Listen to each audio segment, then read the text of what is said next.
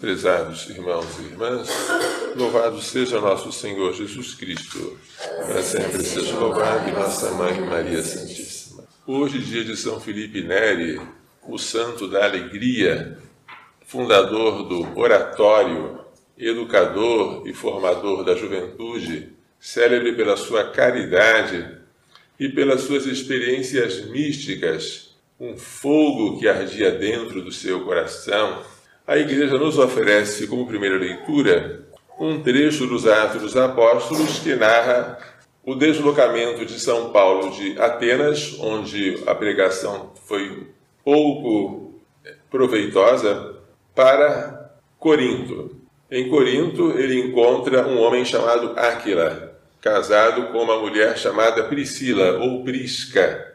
Os dois haviam saído de Roma, porque o imperador Cláudio, por um decreto, havia expulsado os judeus de lá. Foram a Corinto. A profissão deles era a mesma de Paulo, fabricante de tendas. Então Paulo passou a morar com eles, e aos sábados ia para a sinagoga para discutir e convencer judeus e gregos de que Jesus é o Messias. Quando Silas e Timóteo, seus companheiros dessa segunda viagem missionária, voltaram da Macedônia quer dizer Filipos, então Paulo dedicou-se inteiramente à palavra, testemunhando diante dos judeus que Jesus era o Messias. Porém, houve resistência e blasfêmia por parte dos judeus. E Paulo então sacudiu as vestes e disse: vós sois responsáveis pelo que acontecer, eu não tenho culpa. De agora em diante vou me dirigir aos gentios. Como de costume, também na primeira viagem missionária, Paulo fez o mesmo. Quando ele e Barnabé estavam em Antioquia da Pisídia, dirigiram-se primeiro aos judeus. Os judeus rejeitaram, então eles se dirigiram aos gentios. Aqui também, em Corinto, a mesma coisa. Primeiro aos judeus, rejeitaram, vamos até os gentios. Entre os gentios, havia um chamado Tício Justo, que não era judeu, mas era adorador do Deus único.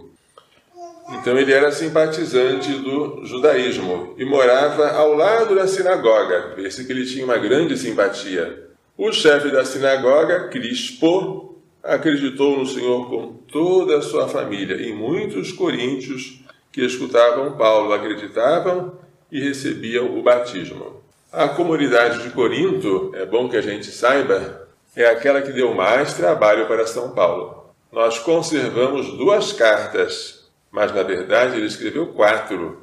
Uma antes da primeira, a Carta Zero, e uma outra entre a primeira e a segunda, a Carta das Lágrimas. Uma cidade enorme, cheia de gente de toda parte, onde havia prostituição, onde havia idolatria, onde havia carne de ídolos que eram jogadas no mercado para se vender. São Paulo tem que tratar de todas essas coisas aos coríntios que estão sofrendo esses problemas e alguns já se contaminando com eles. O Evangelho hoje é interessante pela insistência, pela repetição. Um pouco de tempo e já não me vereis, mas um pouco de tempo e me vereis novamente. Vou para o Pai. Esta simples frase é transcrita aqui 3 vezes. Por quê? E a resposta de Jesus é bem simples. Em verdade vos digo, vós chorareis e vos lamentareis, mas o mundo se alegrará, chorará pela paixão de Jesus. Vós ficareis tristes, mas a vossa tristeza se transformará em alegria.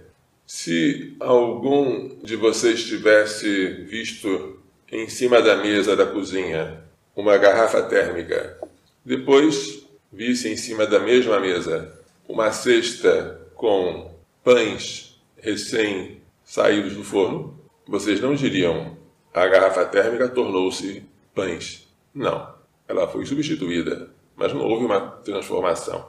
Mas se vocês vissem em cima da mesa uma massa de farinha, daquelas que se usa para fabricar pães, e depois que você voltasse, você não visse mais a massa, mas visse os pães cozidos, você diria: a massa se transformou em pães, pelo poder de alguém que cozinhou. Assim também, não apenas a nossa tristeza será substituída pela alegria. Ela vai se transformar em alegria. Quanto mais tristeza, mais alegria. A tristeza de hoje parece ser a matéria-prima da alegria de amanhã. Isso nos consola, porque sabemos que a tristeza não é desperdício. A gente chora, mas sabe que essas lágrimas agora vão ser sementes de alegria futura. Os que semeiam entre lágrimas ceifarão com alegria. No momento de tribulação, estes versículos nos consolam muito. O santo que hoje celebramos não admitia a tristeza em sua vida, nem a tristeza, nem o pecado. Por isso ele dizia em italiano, que o pecado e a melancolia estejam fora da minha casa. Em português não rima, mas em italiano rima, porque em vez de minha casa é casa minha. Vamos pedir a intercessão deste santo que é tão bem-humorado, tão cheio de capacidade de alegrar-se nas situações mais estranhas e de fazer os outros alegrarem.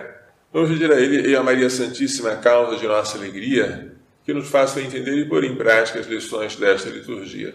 Louvado seja nosso Senhor Jesus Cristo, para sempre seja louvado, e nossa Mãe Maria Santíssima.